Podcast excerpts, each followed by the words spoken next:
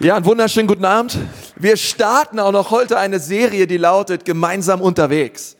Und ich liebe diese Serie jetzt schon, ob gleich wir heute erst damit anfangen, aber ich weiß, es wird grandios. Während drei Wochen werden wir darüber reden und dann starten wir wie immer im Februar mit einer Serie äh, zu, ähm, passend zum Valentinstag, eine Ehe- und Familienserie.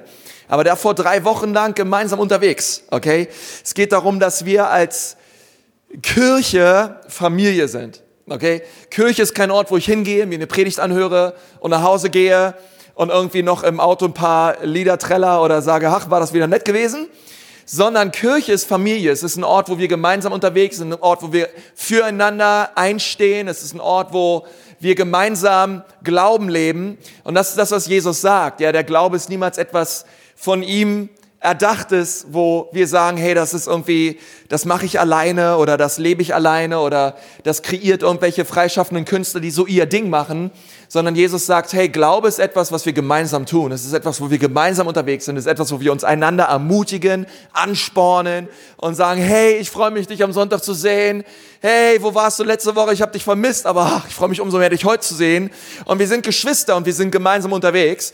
Und in diesem Haus wie auch zu Hause gibt es Väter, gibt es Mütter, gibt es Brüder, gibt es Schwestern. Und ich möchte heute etwas tun, was ich noch nie gemacht habe. Seitdem ich predige, habe ich noch nie über dieses Thema geredet. Und das ist das Thema von geistlicher Elternschaft. Und ich möchte heute über, über, über geistliche Väter reden. Okay?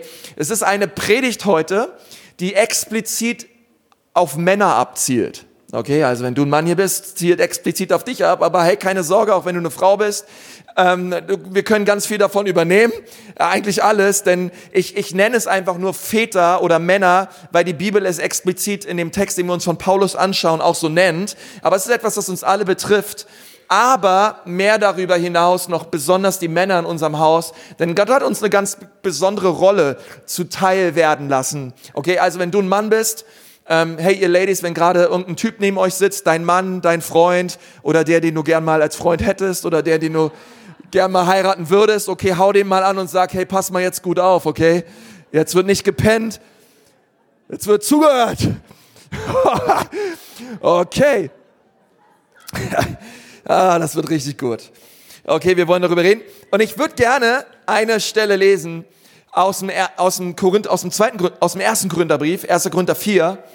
Es gibt zwei Korintherbriefe, 1. Korinther 4. Paulus schreibt an die Gemeinde in Korinth etwas was uns heute Abend begleiten wird und etwas ist, was sich auf jeden Fall lohnt, mal näher hinzuschauen.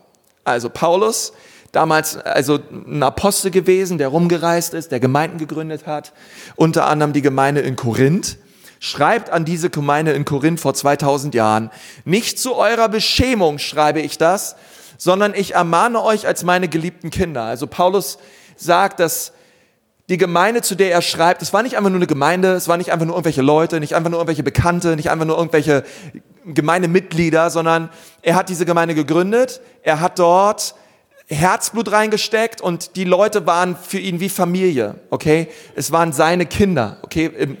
Es waren nicht alle seine biologischen Kinder natürlich, aber es waren im Geist gesehen seine Kinder, seine ähm, Jünger, Leute, die er großgezogen hat, Leute, die er ähm, unterwiesen hat in der Bibel und er sagt zu ihnen, hey, ich nenne euch meine geliebten Kinder, denn wenn ihr auch 10.000 Lehrmeister hättet in Christus, so habt ihr doch nicht viele Väter. Okay, und da kommt dieser Punkt. Nicht viele Väter. Denn ich habe euch in Christus Jesus gezeugt durch das Evangelium. So ermahne ich euch nun, werdet meine Nachahmer. Deshalb habe ich auch Timo zu euch gesandt, der mein geliebtes und treues Kind im Herrn ist der wird euch in meine Wege in Christus erinnern, wie ich überall in jeder Gemeinde lehre. Warum? Timo war sein Ziehsohn, er war immer mit ihm zusammen. Und so wie er lebte, so wie er Glauben lebte, das war das, genau das, wie Paulus Glauben gelebt hat. Denn die beiden waren miteinander unterwegs. Ich möchte nochmal mit uns beten und dann schauen wir uns mal an, was der Text für uns heute bedeutet. Herr Jesus, ich danke dir von ganzem Herzen für diesen Abend. Herr, ich danke dir für diese bombastische Zeit auch im Lobpreis. Herr, ich danke dir, dass es oh, so eine Freude ist, dich groß zu machen, dich zu erheben, Jesus. Und wir danken dir für die 21 Tage des Gebets, Herr. Wir danken dir für all die Dinge, die wir dort vor deinem Herzen auch bewegen dürfen. Und ich danke dir, Jesus, für eine geniale Woche, die vor uns liegt. Und wir wollen dich so bitten, Herr, dass es etwas wärmer draußen wird. Vielleicht so 10 Grad oder so, damit ich wieder mehr mit dem Fahrrad fahren kann. In Jesu Namen. Amen. Halleluja.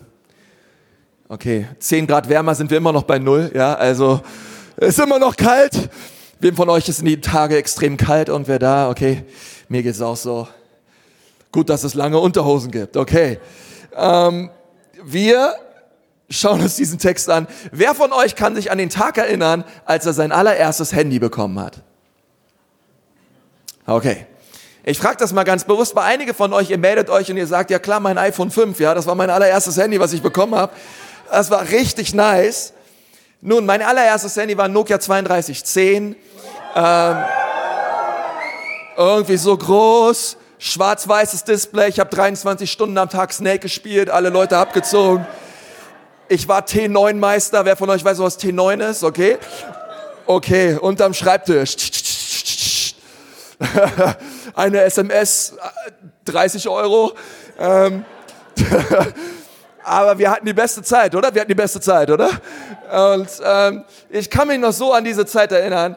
Ähm, die Geschäftsleute unter euch, ich meine, mein Vater kennt das auch noch, kennt ihr noch diesen Ziegelstein, den man an seinem Kopf hatte? Äh, normalerweise war das irgendwie so ein Telefon, was hinten im Kofferraum war. Ja, du hast erst den Kofferraumdeckel aufgemacht, hast du den Ziegelstein rausgeholt mit einem langen Kabel dran und hast du irgendwelche wichtigen Gespräche geführt mit deinem Boss oder mit irgendwelchen Angestellten. Und das sah schon echt cool aus. Ja, man kam dich wichtig vor, man war einfach der King of the Jungle, ja, wenn man so dieses Ding hatte. Aber heutzutage, ich meine, jeder hat ein Handy. Meine Frau und ich, wir hatten noch nie eine Festnetznummer. Okay? Wer von euch hat eine Festnetznummer? Oh, doch so, so viele. Also wir hatten noch nie eine Festnetznummer. Wir haben, ey, wir brauchen es nicht. Wir haben zwei Handynummern. Ähm, bis heute ist es so, ich kann nicht eine Nummer auswendig. Meine eigene. Kann ich mal die Nummer meiner Frau auswendig? Ich weiß, ich habe ein Adressbuch immer dabei, ich brauche keine gelben Seiten mehr. Wer von euch kann mehr als zwei Telefonnummern auswendig? Die allerwenigsten. Und ich meine nicht Polizei und, und Feuerwehr, okay? Ich meine so richtig Nummern, ja, mit so zehn Ziffern oder weiß ich nicht. Ähm, und, und es hat sich alles so geändert, oder? Ich meine, heutzutage hat jeder ein Handy und man sagt ja, hey, wir befinden uns im technologischen Zeitalter und dieses technologische Zeitalter hat die Art und Weise, wie wir miteinander umgehen, miteinander agieren, miteinander interagieren, absolut grundlegend verändert, so dass es heutzutage einfach so ist, hey, jeder hat so seine sozialen Freunde, jeder hat Facebook, Twitter, Instagram, Snapchat ähm, und weiß ich nicht was. äh, alle möglichen Leute haben Blog und jeder hat in irgendeiner Weise irgendeine Plattform bekommen. Okay, du kannst ja heutzutage ganz einfach eine eigene Plattform kreieren. Früher hast du da lange viel gebraucht, die musstest du dir hart erarbeiten. Heutzutage meldest du dich einfach an mit deiner Fake-E-Mail-Adresse, ähm, holst dir einen Fake-Namen und knallst einfach anonym alles raus, was dir so auf dem Herzen ist. Und es gibt immer irgendwelche Leute, die dir zuhören, die dir gefällt mir drücken oder nicht. Aber ähm, jeder kann heutzutage seine Meinung teilen. Ist dir das mal aufgefallen? Jeder hat eine Meinung, ist auch gut, dass jeder eine Meinung hat, aber nicht jeder sollte unbedingt seine Meinung teilen, okay? Ähm, aber es gibt so viele Leute da draußen, die teilen ihre Meinungen, sie haben eine Plattform und so weiter. Okay, Leute, die in den 80er Jahren das letzte Mal im Fitnessstudio waren, können dir ganz genau erklären, warum Robben keine guten Flanken mehr schießen kann, warum die Dinge nicht in der Mitte ankommen und ähm, ähm, Leute, die noch nie in ihrem Leben Menschen geleitet haben, außer ihren eigenen Hund dreimal am Tag Gassi, ähm, können dir genau sagen, wie Angela Merkel dieses Land zu leiten hat, okay? Und das können sie dir alles sagen auf ihren Blogs, auf ihren Facebook-Seiten und so weiter und so fort. Und alle Leute schauen sich das an, alle Leute lesen sich das durch. Und wir sind richtig gut darin geworden, Meinungen zu äußern. Wir sind richtig gut darin zu sagen, was richtig ist, was falsch ist, was gut ist, was böse ist, was man hätte machen sollen vor vielen Jahren, was man jetzt machen sollte gegen all die Probleme dieser Welt, ähm, worin wir schlecht sind, wo, was wir mehr tun sollen. Wir sind auch gut darin, Schuldgefühle zu kreieren und so weiter und so fort. Nun, Paulus schreibt an die Gemeinde in Korinth und er sagt zu ihnen, ihr habt 10.000 Lehrmeister. Und damit meint er nicht, dass die Gemeinde 10.000 Lehrmeister hat, okay? Sondern er sagt, ihr habt eine sehr, sehr, sehr, sehr, sehr, sehr hohe Anzahl an Menschen in eurer Gemeinde, die Lehrmeister sind. Das bedeutet, das sind Leute, die haben zu allem eine Meinung. Das sind Leute, die wissen immer ganz genau, was richtig, was falsch ist, was gut und was böse ist, wie man sich anzuziehen hat, wie man sich nicht anzuziehen hat, ähm, wie man sich im Gottesdienst verhalten sollte oder nicht verhalten sollte. Ähm, sie wussten einfach alles, okay? Und sie waren ständig damit, dabei, ihre Meinung zu äußern, Leute zu belehren, ähm, mit Regeln und mit Gesetzen um sich zu werfen. Und Paulus sagt, und von diesen Leuten habt ihr ganz, ganz viele. Er sagte zu den Leuten in Korinth, okay, das sage ich jetzt nicht unbedingt zu unserer Gemeinde, obwohl ich es eigentlich doch sage, weil ich jetzt über diesen Text predige. Aber er sagt, ihr habt ganz viele Lehrmeister, aber nicht viele Väter. Nicht viele Väter. Und ich meine, ein Vater ist anders. Ein Vater ist kein Lehrmeister. Ein Lehrmeister knallt mit seinen Meinungen um sich herum. Ein Vater liebt seine Kinder. Ein Vater ist nicht so sehr daran interessiert, dass das Verhalten sich ständig verbessert oder verändert. Ein Vater ist daran interessiert, das Herz seines Kindes zu gewinnen und weiß, wenn ich mein Kind verändere, wenn ich mein Kind gewinnen darf für die Sache Jesu und für ein, für ein Leben auf dieser Erde, welches Gott gefällig ist, dann geht das nur von innen nach außen. Lehrmeister schauen von außen nach innen. Sie schauen, was außen ist, okay? Sie sind schnell dabei, mit dem Finger zu zeigen. Sie scannen Leute ab und schauen, wie Menschen sich verhalten, aber sie schauen nicht auf Innere. Und das ist das, was Religion tut. Religion ist ein äußerer Anstrich. Religion bedeutet, ich, ähm, ich guck fromm, ich guck christlich und irgendwie gehe ich in eine Kirche und ich mache hinter all meinen religiösen Übungen und all meinen fromm-pietistischen Verhaltensweisen setze ich einen Haken und sage, okay, abgehakt, so lebe ich, ich lese die Bibel, na gut, ich bete ein Vater unser, ein Ave Maria, ich gehe in die Kirche, ich gehe in die Gemeinde. Und wir haben ganz viele, wir haben ganz, ganz viele solche Leute auch in unserer Gesellschaft, die, ähm, wo, wo Paulus sagen würde, hey, ihr habt so viele Lehrmeister, aber ihr habt wenig Väter. Und heute, heute Abend möchte ich mit uns darüber reden, was es bedeutet, ein Vater zu sein. Ihr Männer, Gott hat uns nicht dazu berufen, Lehrmeister zu sein. Gott hat uns dazu berufen, Väter zu sein. Und das ist wichtig. Das Statistische Bundesamt hat eine Statistik rausgebracht über, das ist das, was ein Statistisches Bundesamt tut, ähm, über, über ähm, Sie haben, Sie haben gesagt, in Deutschland gibt es äh, zurzeit ähm, 1,8 Millionen vaterlose Kinder. Das heißt, knapp zwei Millionen Kinder in unserer Gesellschaft werden ohne Vater großgezogen. Und ähm, es ist nach dem, nach dem Krieg, nach, nach den direkten Folgen des Krieges die höchste Zahl, die wir in der Nachkriegsgeschichte haben und ein Phänomen. Auch viele Leute schreiben heutzutage, auch wiederum auf Blogs, aber auch Bücher über eine vaterlose Gesellschaft, über eine vaterlose Generation. Ich merke das, wenn ich predige, wenn ich auch woanders eingeladen bin und nach der Predigt kommen Leute nach vorne und lassen für sich beten. Ich höre immer wieder, dass Leute sagen, hey, kannst du für mich beten? Und, und oft sage ich, hey, was ist dein Problem? Hey, ich habe keinen Vater. Hey, ich habe ähm, ich hab kein väterliches Vorbild. Mir, mir, mir mangelt einem Vater in meinem Leben. Okay, ich, ich habe niemanden, der mir sagt, dass er stolz auf mich ist, der mich in den Armen nimmt und mich lieb hat, so wie ich bin. Da ist niemand, der sagt, hey, ich feuer dich an, ich bin an deiner Seite, ich bete für dich. Und es ist in unserer Generation ein ganz, ganz großer Mangel da nach geistlicher Vaterschaft nach Vätern, die Kinder lieben, nach, nach Leuten. Und, und ehrlich gesagt, dieses Thema ist mir aufs Herz gekommen während der 21 Tage des Gebets. Ich wollte eigentlich was völlig anderes beten, aber ich habe zwei Dinge gesehen. Ich habe einmal gesehen, wie eine ältere Frau sich zu einer jüngeren Frau, die, die jüngere Frau saß auf dem Stuhl und die ältere hat sich zu ihr hingekniet hat ihre Hand auf ihre Beine gelegt, auf, ihre, auf ihren Knie und hat angefangen, für diese junge Frau zu beten. Und ich, wer mich kennt in unserem Gemeindehaus, ich drehe da immer meine Runden. Und wenn ich sowas sehe, ey, da geht mein Herz auf. Genau das gleiche habe ich gesehen mit einem älteren Mann, der jüngeren Männern die Hände auflegt und für sie betet und sagt, hey, ich bin für euch da. Hey, was ist die Not in deinem Leben? Ich, ich stehe für dich ein. Und Gott hat so zu mir gesprochen und ich habe an diesem Tag und seitdem in dieser ganzen Fasten- und Gebetszeit für gebetet. Gott schenk uns geistliche Väter in unserer Mitte. Gott, lass die Männer aufstehen in unserer Mitte und anfangen, dass sie wirklich, äh, ähm, wirklich was reißen und etwas bewegen. Denn Gottes Zielsetzung für, für einen geistlichen Vater ist es, dass er die Kultur und dass er die Atmosphäre im Haus bestimmt und kreiert. Und das ist, das ist nichts Neues. In der ganzen jüdischen Kultur war es so, dass die Söhne ganz oft den, die, in den Fußstapfen ihrer Väter getreten sind. Wir sehen das zum Beispiel im Leben von Jesus. Der Vater von Jesus war ein Zimmermann, Josef. Und Josef hat Jesus, und wir können das annehmen, mit auf die Arbeit genommen. Er hat ihn von der Arbeit erzählt. Er hat, er hat ihn teil werden lassen an seinem alltäglichen Arbeitsleben. Und wir können uns vorstellen, wie Jesus mitgegangen ist, wie er dort mitgearbeitet hat mit seinem Vater, wie sie gemeinsam vielleicht irgendwelche Möbelstücke entworfen haben oder Dinge kreiert haben und gemacht haben und viel, viel Zeit und viel Liebe in diese Beziehung geflossen ist.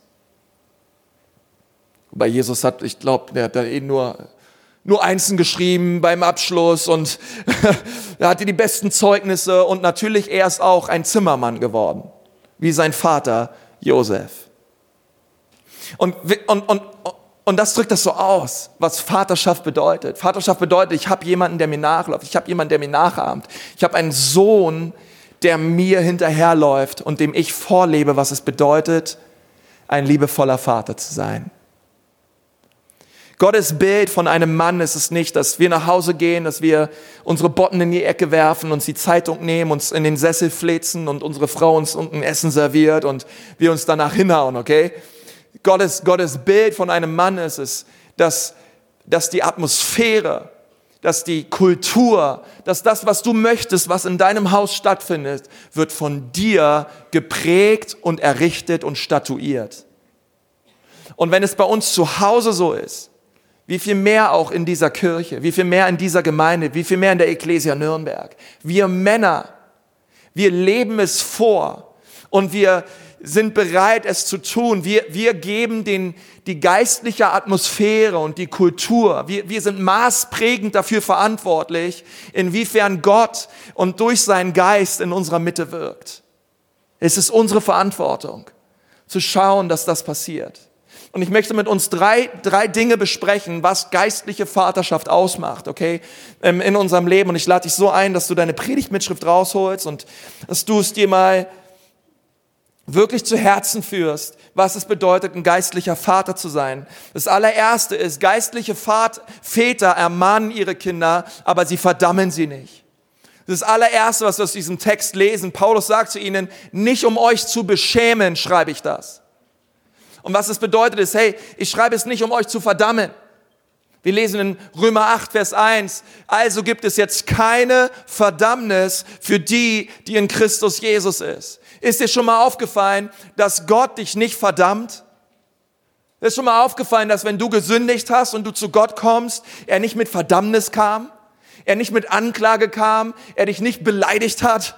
Okay, dir irgendwelche Ausdrücke in den Kopf geworfen hat, er dich nicht in irgendeiner Weise bloßgestellt hat, sodass du voller Scham ähm, abgehauen bist, weil Gott dich gerade so fertig gemacht hat. Ist dir schon mal aufgefallen, dass Verdammnis nichts ist, was von Gott kommt?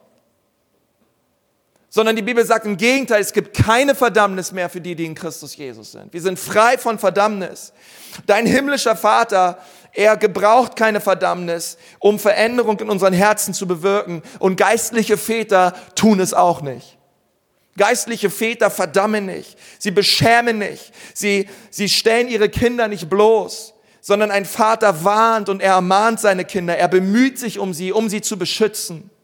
Und ich möchte dir sagen, hey, wenn du das allererste Mal hier bist und du sitzt hier und du hast mit Gott nichts am Hut, hey, wenn, wenn du heute sagst oder in den nächsten Tagen oder Wochen oder wie, wie, wie, wie, wie auch immer es auch, auch dein Weg ist mit Gott, ich möchte dir eins sagen, du begegnest keinen zornigen Gott, der dich verdammt. Wenn du dich zu Gott wendest, er ist voller Wohlwollen, er ist voller Liebe, er ist voller Annahme für dich, er freut sich auf den Tag, wo du deine Knie beugst und ihn annimmst als dein Herrn. Und egal was du getan hast, er liebt dich.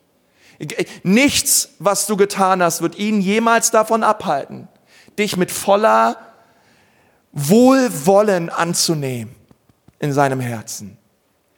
Und der Vater im Himmel sagt genau dasselbe über die Väter. Lehrmeister verdammen, Lehrmeister klagen an, Lehrmeister machen andere fertig. Aber Paulus sagt, hey, was wir brauchen in der Gemeinde Jesu sind Väter, die voller Liebe inklusiv Menschen annehmen und sie nicht verdammen. Kann irgendwer mal einer Amen dazu sagen? Das ist so wichtig. Okay, ein Vater liebt seine Kinder. Sein Herz schlägt immer für die Kinder. Ein Vater korrigiert seine Kinder nicht aus dem Ego heraus.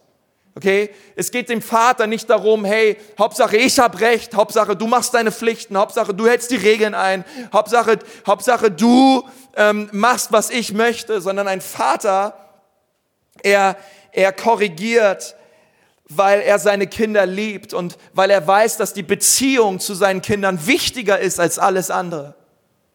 Er, er tut es, weil er weiß, es, ist das kind, es wird dem Kind besser gehen. Und es wird nicht ihm besser gehen, weil er auf einmal recht hat.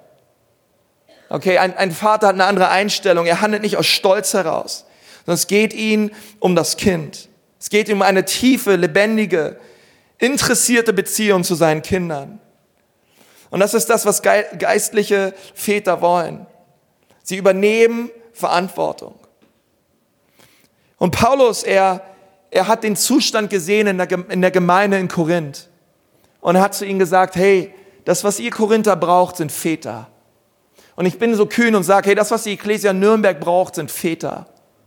Das, was wir hier brauchen, sind, sind Männer, die sagen, okay, ich höre auf, ähm, einfach nur irgendwie einfach nur meine eigene Suppe zu kochen, einfach nur für mich zu sein, sondern ich mache in diesem Jahr 2017 einen so wichtigen Schritt und ich, und ich, und ich, ich, ich werde reifer in Christus und ich, ich bin nicht nur ein Mann, sondern ich fange an, ein Vater zu sein. Ich fange an, ähm, ich fange an, für Kinder in dieser Church zu beten. Ich fange an, für, für Leute zu glauben in dieser Gemeinde. Ich fange an, ermutigend zu sein. Ich bin ein Agent der Hoffnung, der Ermutigung, des Trostes und des Gebets für so viele junge Leute in unserer Mitte. Und ich ziehe mich nicht zurück und sage, okay, die jungen Leute sollen machen. Nein, sondern ich bin mittendrin.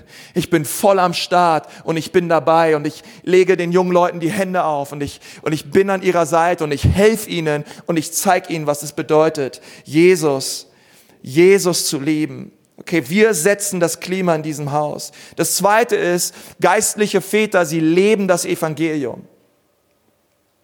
Sie leben das Evangelium.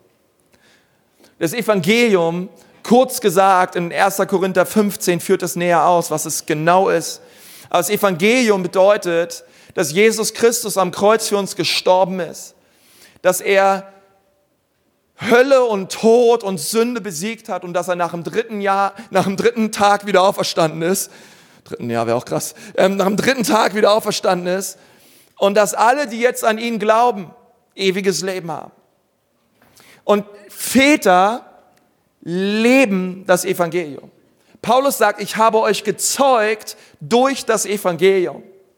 Und das bedeutet, dass ein Vater verstanden hat, zuallererst selber verstanden hat, inwiefern und wie das Evangelium ihn persönlich verändert hat. Ein Vater hat es verstanden, dass Jesus für ihn gestorben ist. Ein Vater, ein Vater lebt darin, okay? Er, er weiß selber, dass er die Gnade und die Liebe Gottes braucht. Er weiß selber, dass er einen Balken vorm Auge hat. Okay? Er ist nicht, er ist nicht schnell dabei zu verurteilen, sondern ein Vater weiß selber, was für Probleme er hat, was für Sünden er hat, was, mit welche Kämpfe er momentan drinsteckt.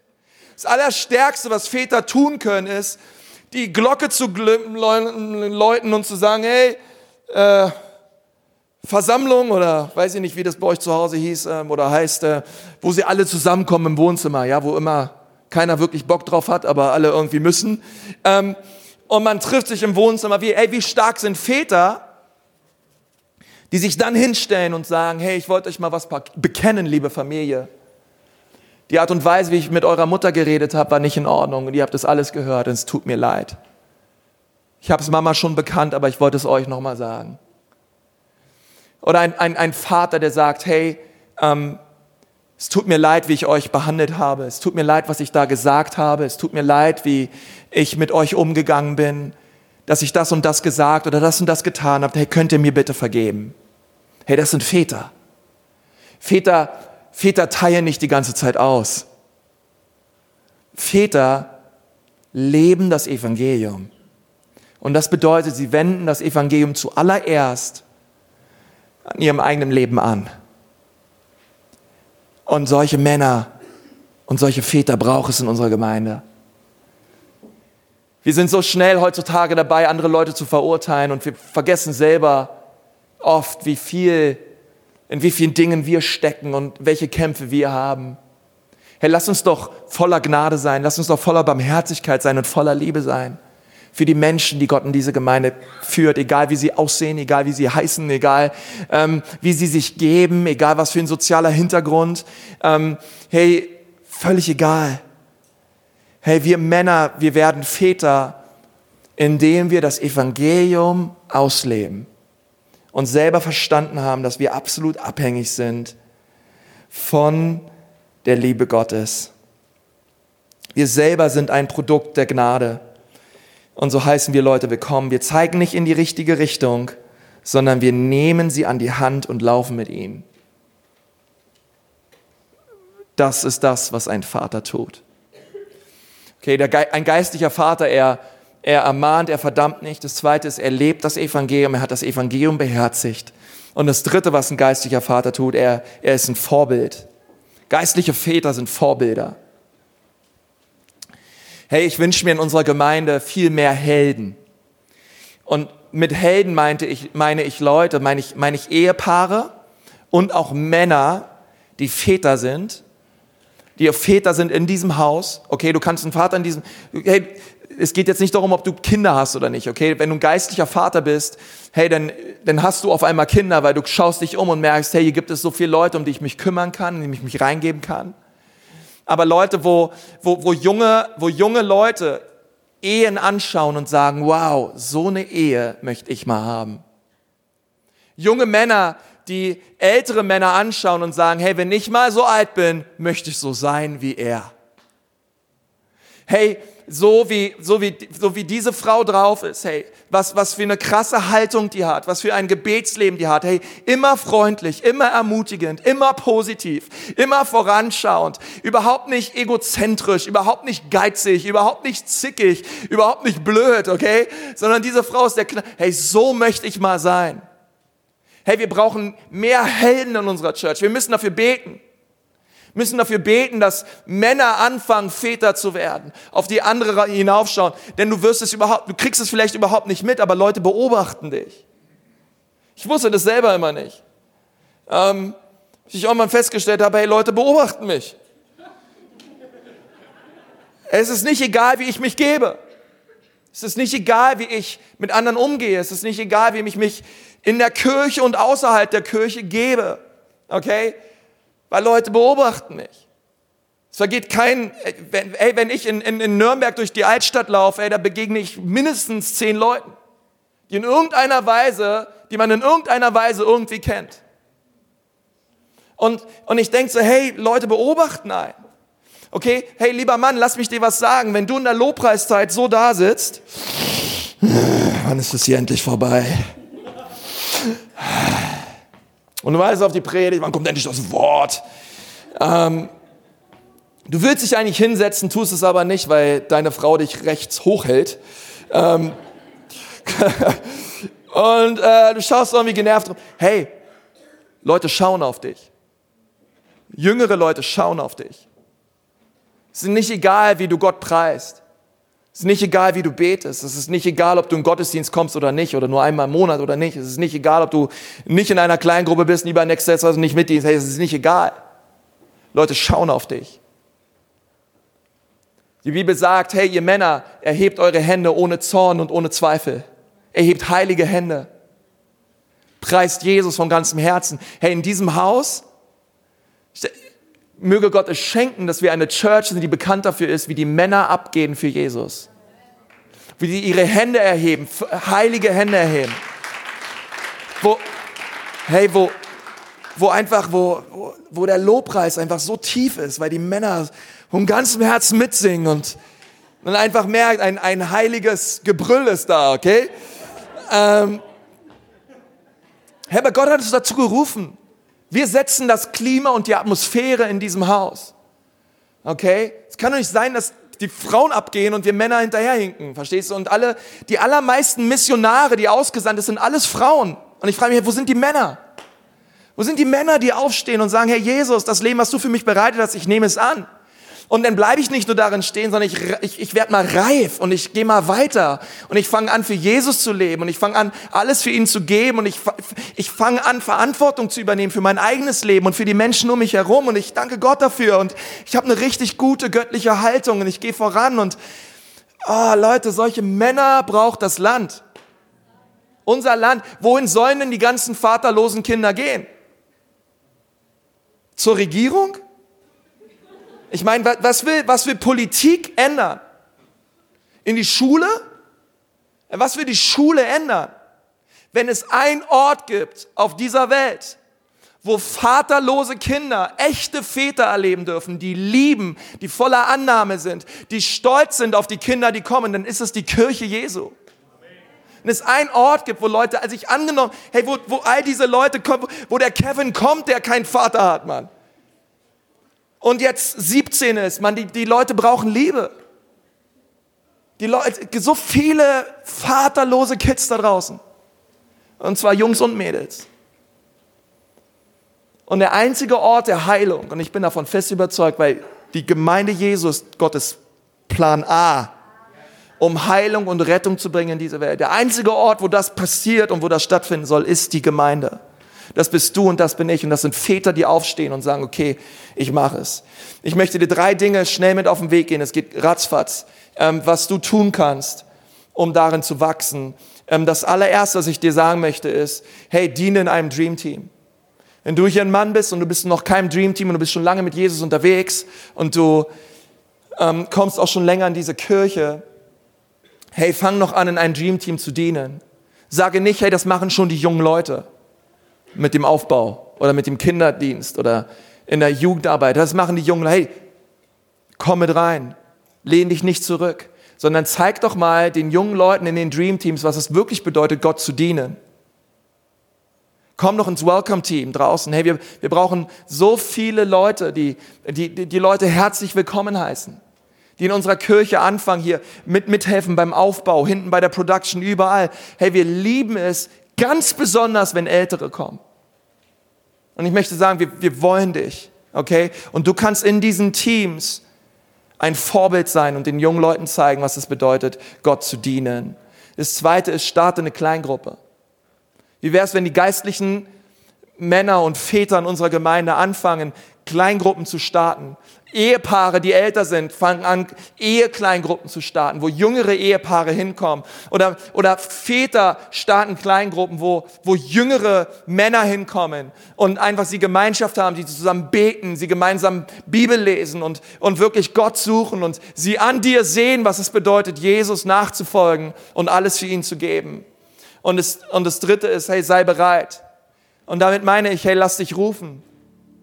Komm und Komm und sei du ein Vater in diesem Haus. Komm und sei du ein Vater in diesem Haus. Komm und kümmere du dich. Hey, wir sind eine Familie. Eine Familie hat Väter.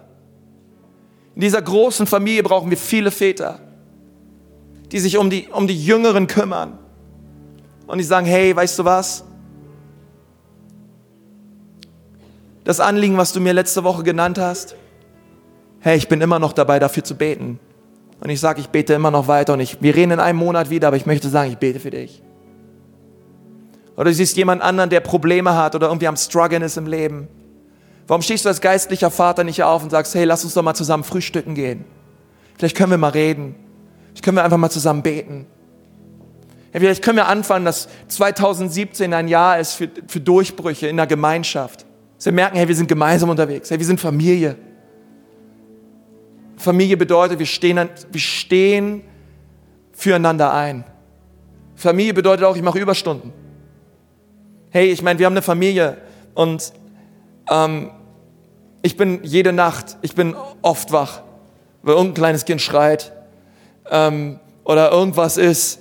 Ähm, meine Tochter hat jetzt seit fünf Tagen um die 40 Fieber und, du, und, und man kümmert sich um die Kleinen und man kümmert sich und man ist Nächte wach und man ist wach und so weiter. Hey, aber das ist das, was Familie tut. Familie ist füreinander da. Wenn Leute krank sind, man ist da. Und unser Kanal, das zu tun, sind Kleingruppen. Hey, sei dabei. Wir haben heute nach dem Gottesdienst ein Kleingruppenleitertraining draußen.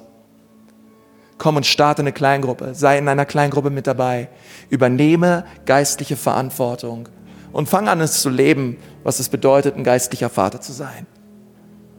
Ich möchte sagen, das ist die allerbeste Berufung. Du kannst dich so drüber freuen. Gott wird sich dazu stellen.